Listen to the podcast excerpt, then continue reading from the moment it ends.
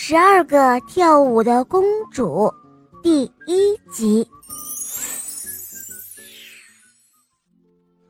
从前有一个国王，他有十二个女儿，个个长得如花似玉，他们都在同一个房间睡觉，十二张床呢并排的摆放着。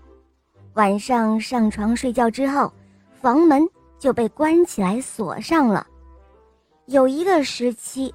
每天早上起来后，国王就会发现孩子们的鞋子都磨破了，就像公主们跳了一整夜的舞似的。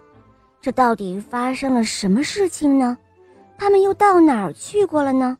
这没有人知道。于是国王就通告全国，说如果有人能够解开这个秘密。找出我的公主们整夜都去哪儿跳舞了，那么他就可以娶一个公主作为他喜欢的妻子，还可以继承王位。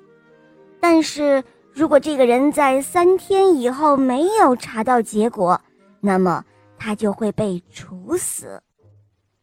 不久，从邻国来了一位王子，受到了热情的接待。到晚上呢？他就被带到了一个房间里，这个房间正是公主们卧室的隔壁。为了能够听到和看到可能发生的一切，王子坐下之后就将房门敞开着，他一刻也不停地注视着。可是过了没多久，这位王子就睡着了。第二天早上，他醒来后。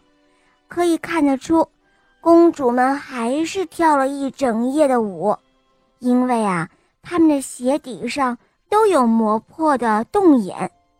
接着两个晚上呢，都是发生了相同的事情，可是王子却没能解开这个谜。